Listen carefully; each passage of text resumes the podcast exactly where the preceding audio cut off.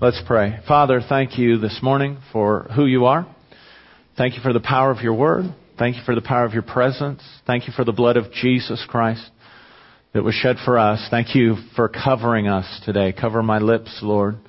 Cover our ears, cover our hearts by the blood of Christ in Jesus' name. Amen. I want to talk this morning, first service, I want to talk about reading the Bible like a Christian. reading the Bible like a Christian.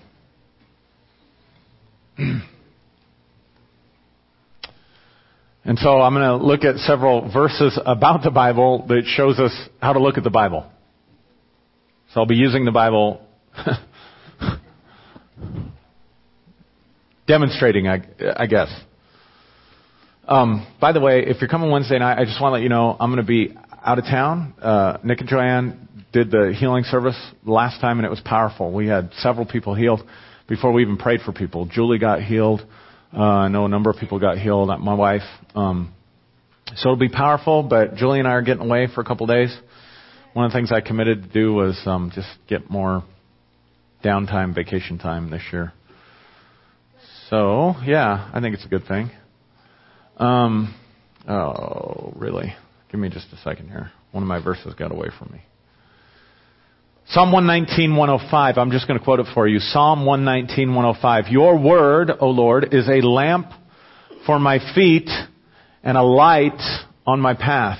And then I want to look at uh, Hebrews chapter 9. Nah, let's do Hebrews. Nah, let's not do that. We'll do that second service. Let's look at 2 Timothy chapter 3.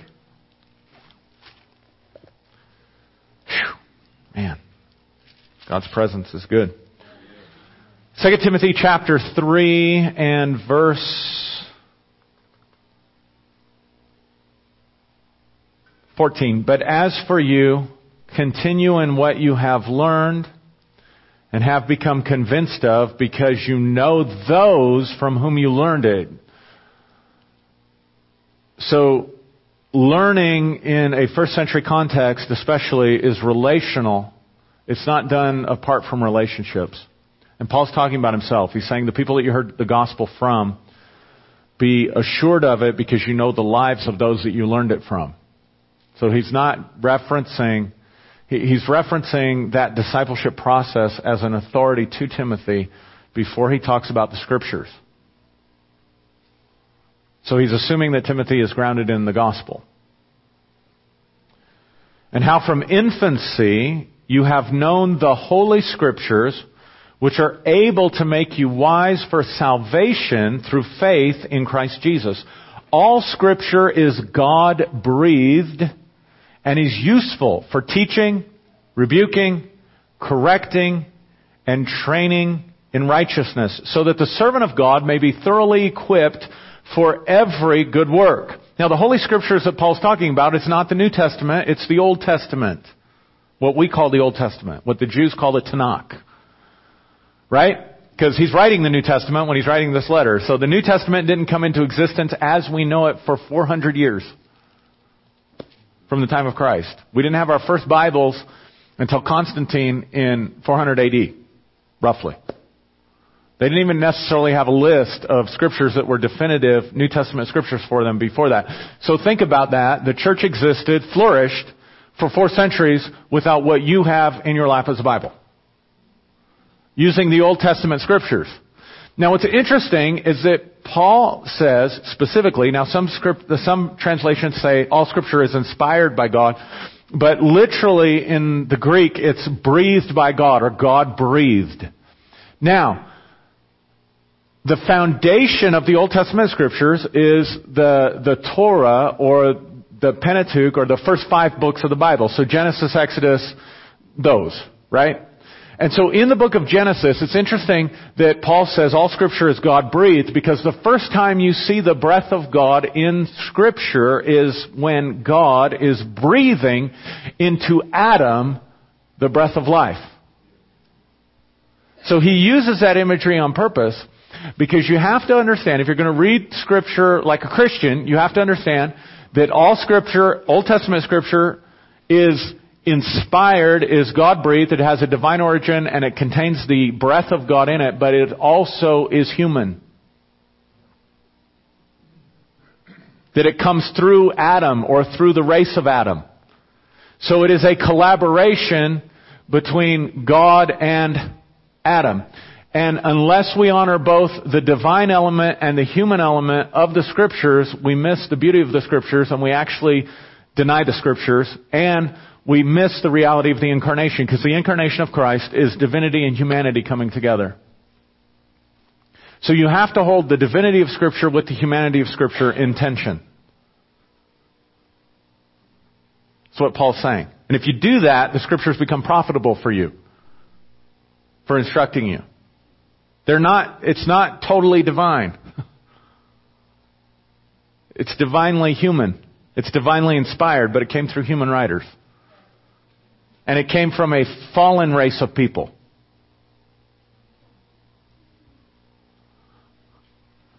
Now, come with me to Luke's Gospel. And we'll look at two passages in Luke's Gospel and we'll see where we end up.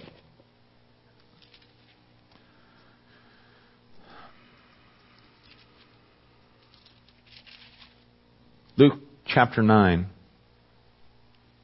And I'm going to read kind of uh, some lengthy stuff here. Actually, for the sake of time, just to put it in context. In Luke chapter 9, we see that Peter confesses that Jesus is the Christ, that he is the Son of the living God. And once the disciples get a revelation of who Jesus is, he begins to tell them about his mission. And he describes his mission in terms of dying upon a cross and says that if anyone wants to follow him, they need to take up the cross and follow him. Now, in a first century context, remember, the, the cross didn't mean what it means to us today. It wasn't a symbol of religion, it was a political symbol, and the cross was reserved for uh, political people that would usurp Rome and try to establish their own kingdom. Yeah? So Israel is an oppressed people. Israel is under Roman occupation. And their confidence in Messiah, Peter had just confessed, you're the Messiah. And what they thought Messiah would do would be to liberate them from their exile and reestablish the glory of the Davidic kingdom, basically. That's what Messiah was supposed to come, come and do. And so you remember David was a very violent warrior. The, the kingdom of Israel was established by violence. It was established by the bloodshed of all the Canaanites that were dwelling in the land. And so here they're in the land, but they don't possess the land difference between being in it and possessing it. So to a first century Jew, they're still in exile. And so they're waiting for a Messiah that's going to lead an army against Rome so that they'll be delivered. And God once again will be enthroned, and the way God will be enthroned is through military might and victory. And Jesus overturns all of that. So they get their expectation from reading the law and the prophets that this is what's going to happen. And Jesus comes and says, no, it's not going to be like that. It's going to be the exact opposite of what you think. I'm not coming as the victor, I'm coming as the victim. So he's overturning it. Right? So then we pick up in verse 28. About eight days after Jesus said this, he took Peter, John, and James with him and went up on a mountain to pray. And as he was praying, the appearance of his face changed and his clothes became as bright as a flash of lightning. The appearance of his face changed. And his clothes became as bright as a flash of lightning. Two men, Moses and Elijah, appeared in glorious splendor, talking with Jesus. They spoke about his departure. which he was about to bring to fulfillment at Jerusalem. So they spoke with him about his sufferings, about his exodus, about his death. Peter and his companions were very sleepy, but when they became fully awake, they saw his glory and the two men standing with him. As the men were leaving Jesus, Peter said to him, Master, it is good for us to be here. Let us put up three shelters, one for you, one for Moses, and one for Elijah. And he did not know what he was saying. And while he was speaking, a cloud appeared and covered them, and they were afraid as they entered the cloud. And a voice came from the cloud saying, This is my son whom I have chosen. Listen to him. And when the voice had spoken, they found that Jesus was alone. The disciples kept this to themselves and they did not tell anyone at that time what they had seen. Now come with me to Luke 24, and this is the last part that we'll read. Luke 24, this is after the resurrection of Jesus. Interesting story because in verse 13, and I'm not going to read the whole passage because I don't want to, you know, I just don't want to do that. But I want to give you context. So in verse 13, there's two disciples who are walking along a road and Jesus appears to them and they don't recognize him. Mark's gospel tells us specifically that he appeared to them in a different form. His face was changed. They could not recognize him. It's important to see what Luke is doing here. As they talked with each other, they discussed the, the, things about, you know, what had happened, and Jesus draws near to them. He says, what are you talking about? And they said that everything that just happened in Jerusalem. And he says, what things? And they said, Jesus of Nazareth, he was a prophet, he was mighty in word and deed, and we thought that he would be the one who would redeem Israel. We thought that he would be the Messiah, but he's been crucified, and he's died, and now we don't know even where his body is. And Jesus answers them in verse 25, How foolish you are and how slow to believe all that the prophets have spoken. Did not the Messiah have to suffer these things and then enter into his glory? And beginning with Moses and all the prophets, he explained to them what was said in all the scriptures concerning himself. And as they approached the village to where they were going, Jesus continued as if he would go further. And they uh, urged him strongly, stay with us for it is nearly evening. The day is almost over. So he went in to stay with them. And when he took, uh, when he sat, was at the table with them, he took bread, gave thanks, broke it, and began to give it to them. Then their eyes were opened and they recognized him and he disappeared from their sight.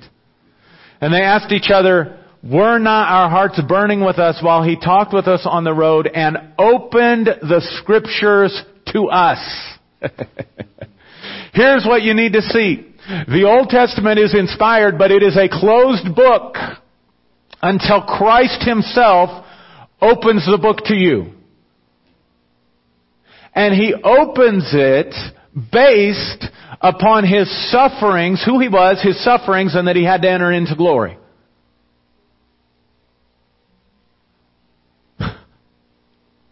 So that literally what He does what, what, what Luke is showing us is really the transfiguration of the Old Testament.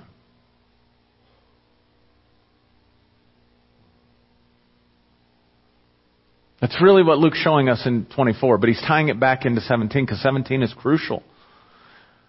The Mount of Transfiguration, we don't talk about it in our, ever in evangelical church, charismatic church, we never talk about the transfiguration. But the early church talked a lot about the transfiguration because it was a pivotal, pivotal event.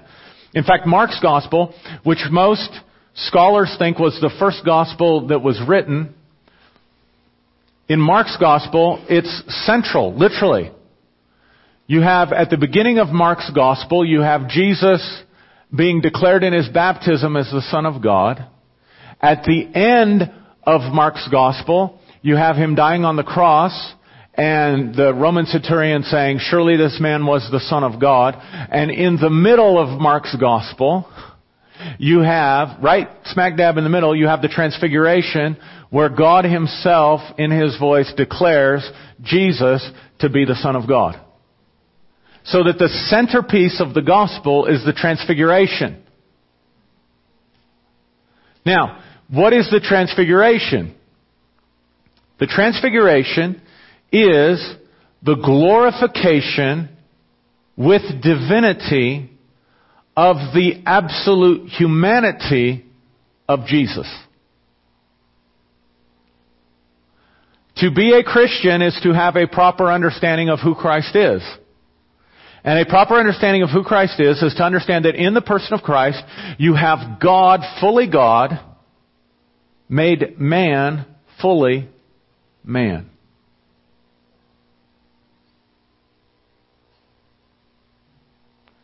That God's purpose when He created, see it's interesting when, when we're told that, when we're told about creation, when we're told about Adam being created, it's very interesting. Because God says this, He says to Himself, let us bring forth man in our image and after our likeness. In our image after our likeness. Two things. Image, likeness. Right? But then the next verse tells us, and God created man in his own image. After his own image, male and female. So in the image of God, it's both masculine and feminine.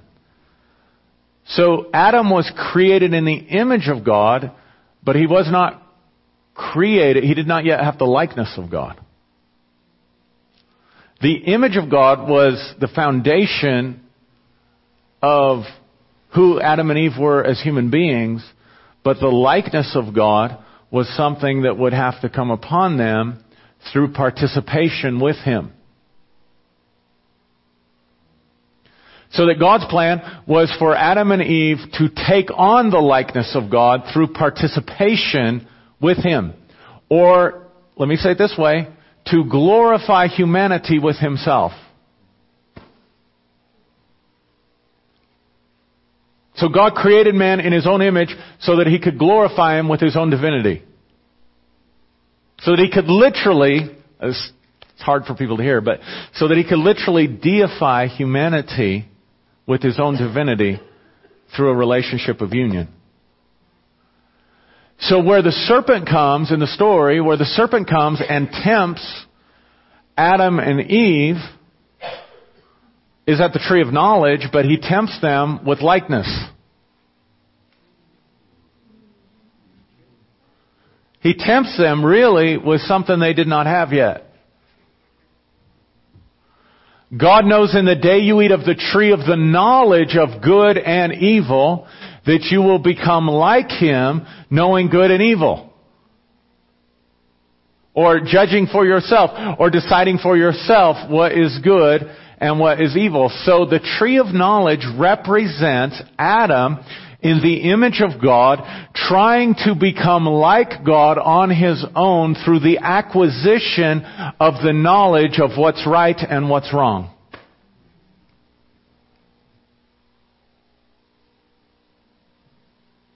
And eating at the tree of good and bad caused death because if he knew good and bad, if he, if he had God's wisdom or God's knowledge, he would not need God. That's, that's the, that's the lie. The lie is if you grow enough in wisdom and you grow enough in knowledge, particularly ethical, moral knowledge, then you won't need God anymore to reflect His likeness. So study to find out what pleases God or what God is like, and then put that likeness on, and you fulfill the devil's desire for your life.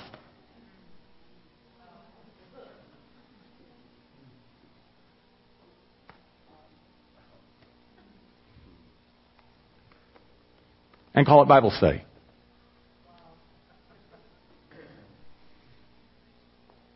Because you're not reading it like a Christian.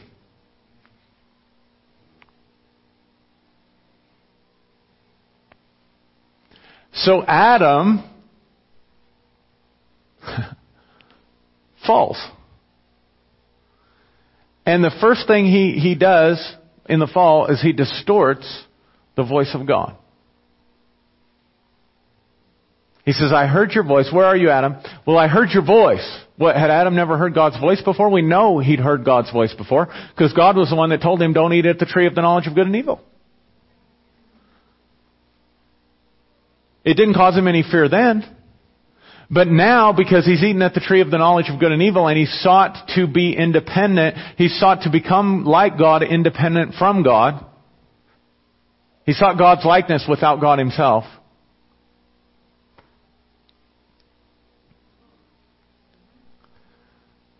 So now he distorts the voice of God and he moves away from the presence of God. And God begins to call out, Where are you, Adam? And that statement sums up the entirety of the Old Testament. That the purpose of the Old Testament is to locate where you are in fallen Adam so that it can make you wise concerning the salvation that comes in Christ. So the, all the prophets, Moses wrote prior to glorification. Elijah, who represents all the prophets, wrote prior to glorification. So the entire Old Testament is prior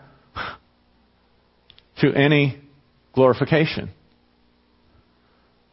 So the Israelites get this expectation of Christ that is wrong because the book's closed because it has not yet been glorified. Which is why in Hebrews chapter 9, it's where I was going to go earlier, but I didn't think I have time, but I'm having more time than I thought. Which is why in Hebrews chapter 9, how, how many of you have ever heard the verse, without the shedding of blood there is no remission of sin? And we use that to talk about the atonement. Even though the context of it, uh, we, we gotta look at this. We got time. Let's look at the context in Hebrews 9.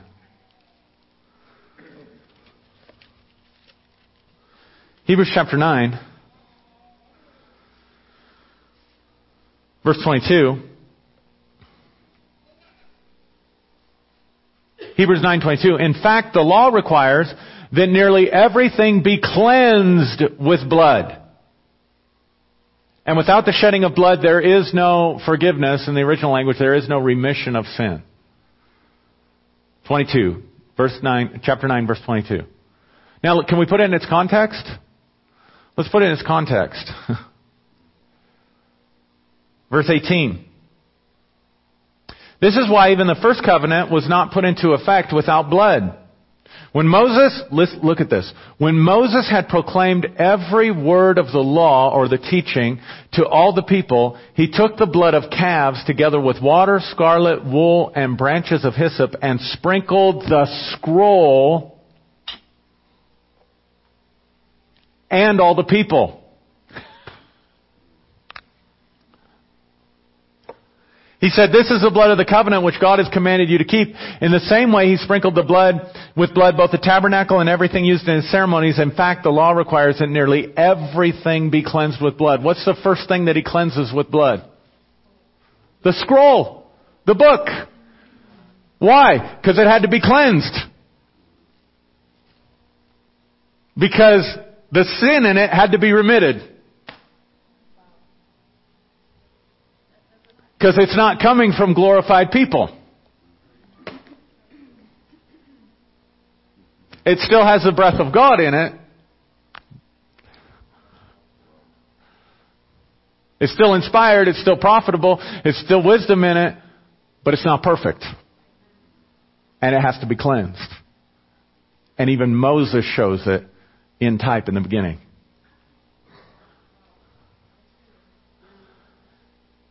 So that what happens at the transfiguration, really the reason, see, we, I, we have to get this. Scripture is not the definitive revelation of who God is. The definitive revelation of who God is, is the Son. And we are not called as believers to have a relationship with a book we are called to have a relationship with a person. And if we go to the book trying to discern good and evil from the book, independently of living in union with the person of Christ, we're eating at the tree of knowledge and fulfilling the serpent's desire for our humanity.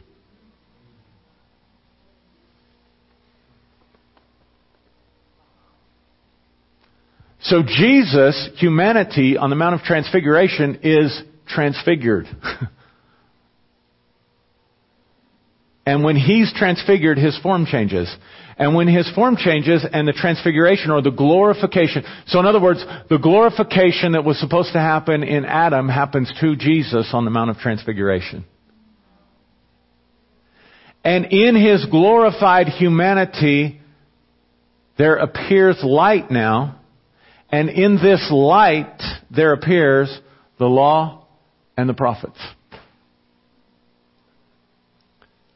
Glorified. Because Luke says very specifically that Moses and Elijah were also glorified. So they were also transfigured. So in other words, the testimony of the law and the prophets is now also being transformed and transfigured by the person of Christ.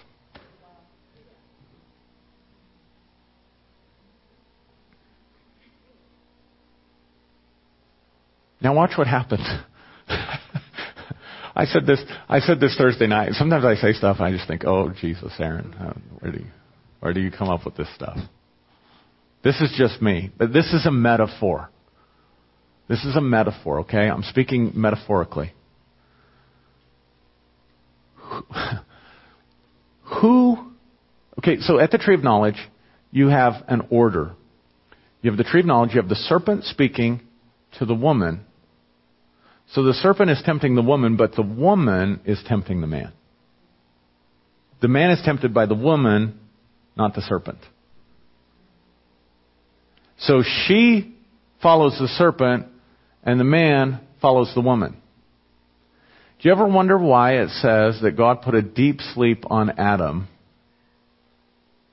when he opened up his side to form the woman?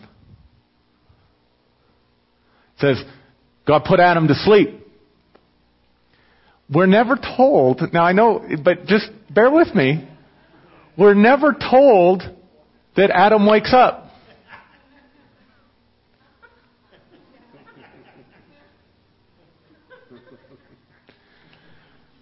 So what happens is, you ever had a dream that you thought was really, really, really real? And you wake up from it and you're not sure for a moment there what was real and what wasn't? Like you ever have a dream that maybe somebody died and you wake up and you think, did they die? And you had the funeral and everything in the dream and then you wake up and think, did they really die? Was that just a dream? Was that real? Right? I think that God is showing us something.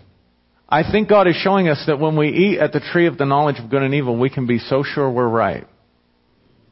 We can be so sure that what we have is real and true and that there's substance to it. But the reality is, is that we've gone to sleep and we're in a dream world. That all of us, maybe all of us were born into Adam's nightmare. And Christ came to wake us up.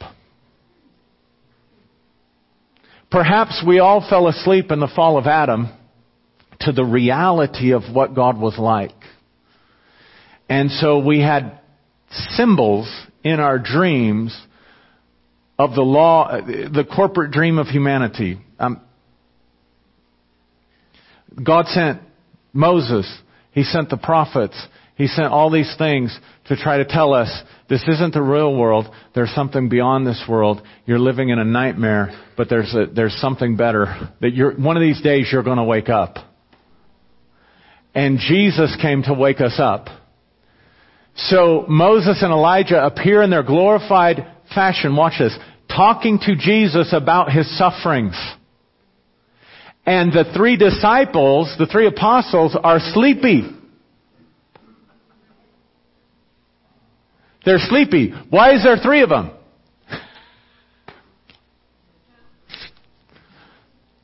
They're sleepy. He only brought three disciples. They're sleepy, but when they're fully awake,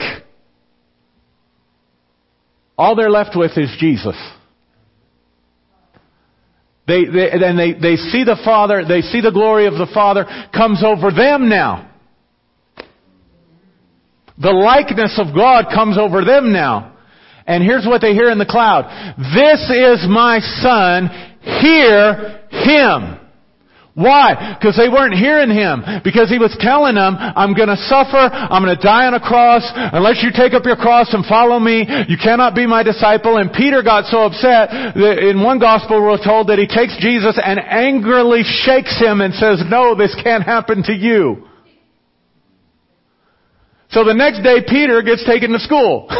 or eight days later, Peter gets taken to school along with two other people. And when they're in this experience, Moses and Elijah fall away and they don't see Moses and Elijah and they don't hear Moses and Elijah. What they hear is the voice of the Son of God. And what they hear is the voice of God, the living voice of God coming out of the realm of the glory in which they are participating in now, saying, this is my son, hear him. So you have three men. Moses, Elijah, and Jesus being transfigured. And you got three sleepy disciples. Then you have the law and the prophets vanish away with just Jesus now with three disciples partaking in His glory because they are to become, their voice is to become the voice of the Son that replaces the voice of the law and the prophets. Or maybe doesn't replace it, that's probably a bad choice of words, but more fully opens up so when Jesus comes to the two disciples on the road to Emmaus, what does he do? He opens the scriptures and says, don't you get it? The scriptures were about the suffering of Messiah and, catch this, the entering into his glory. And when he enters into his glory, then the testimony of the law and the prophets are not necessary anymore because you have the Son. Now you need to hear the Son and follow the Son and participate in the Son because it's only through the Son that you can have life. It's only through union with the Son that you can really become like God. It's only by His presence working, His divine nature working in your humanity, transfiguring you and changing you and transforming you. Not you studying and working and trying to learn what is the difference between right and wrong, but learning how to walk with Jesus, learning how to hear His voice, learning how to live in the realm of the glory. So that, so that the book is not Lord. The confession of faith for the Christian is not the book is Lord. God said it, I believe it, that settles it. That is not the confession of faith of the Christian. The confession of faith of the Christian is Jesus Christ is Lord. And because Jesus is Lord, He is alive. And if He's alive, He's still speaking. If He's alive, He's still revealing. If He's alive, you can be joined in union with Him and you can partake of His life and you can live out of the voice of the Son of God that is inside your own heart. Oh, I don't know if we get that. How are you saved? Romans 10, 9 and 10. If you confess with your mouth Jesus is Lord and you believe in your heart that God raised Him from the dead, that means He can control you. He can speak to you. He can lead you. He can guide you. He can tell you what to do. You don't have to go by way of a book to get to Him anymore.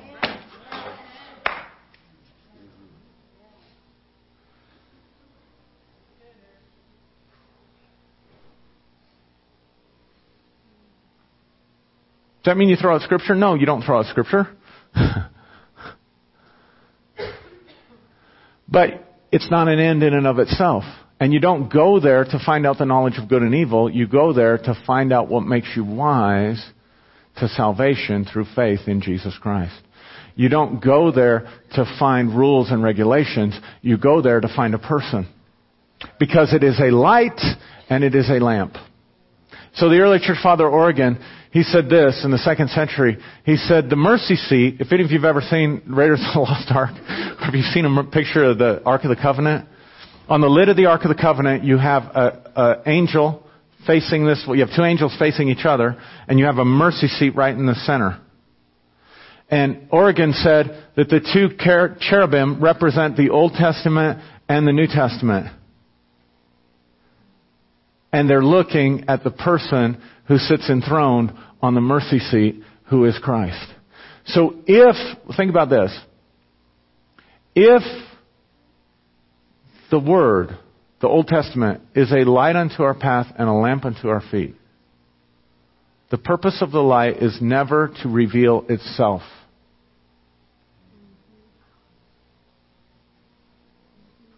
We don't have lights on in this room so you can stare up at the light and say, wow, that's a beautiful light.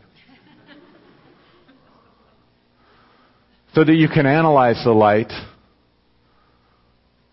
So I wonder if that's, I mean, they have so many different today, right? Is that fluorescent or is that, what do they call these? Is that LED? Is that, is it incandescent? What kind of light is that? Because if, if you stare at the light, you miss what the light is revealing. See, you take the light for granted. You don't even think about the light. The issue, if I were to tell you greet one another, you'd be greeting one another, but it'd be a lot harder if it was pitch black in here.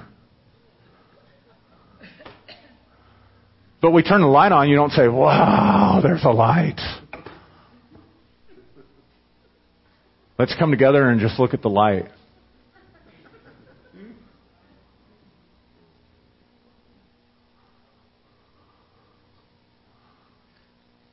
Because the purpose of light is to reveal what's there. To wake you up from the unreality of Adam's nightmare.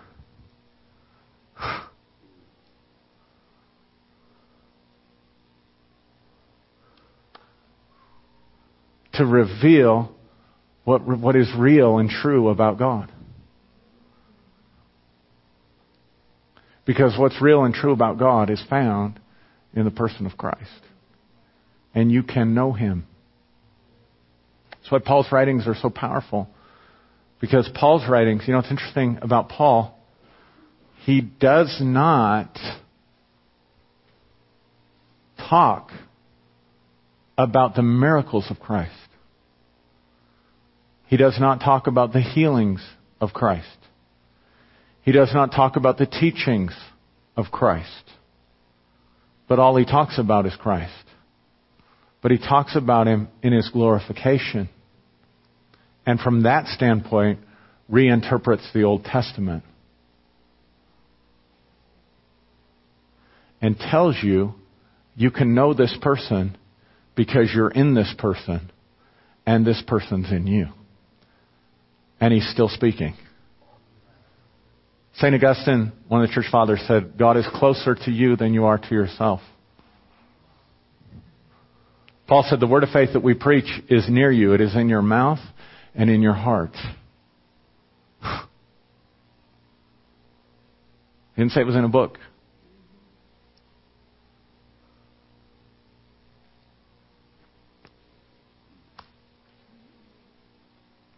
So that real life comes from relating to the real person of Christ. And how do you know you have the real thing? The testimony of the scriptures the Old Testament and the New Testament. They let me know this is what Christ is like, so I can recognize him when he shows up in my life.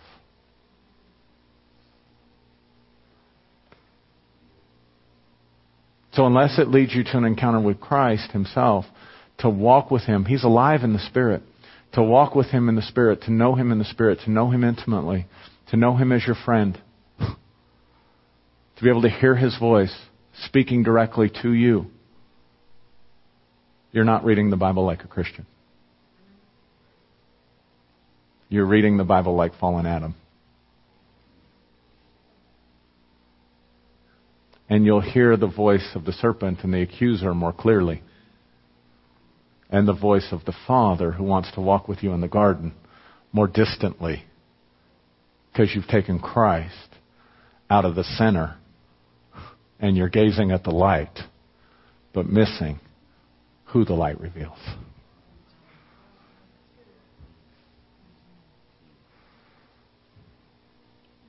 So if your devotion time didn't lead you to spend time with Jesus, it wasn't a devotion.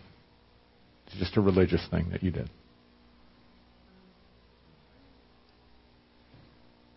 Make sense?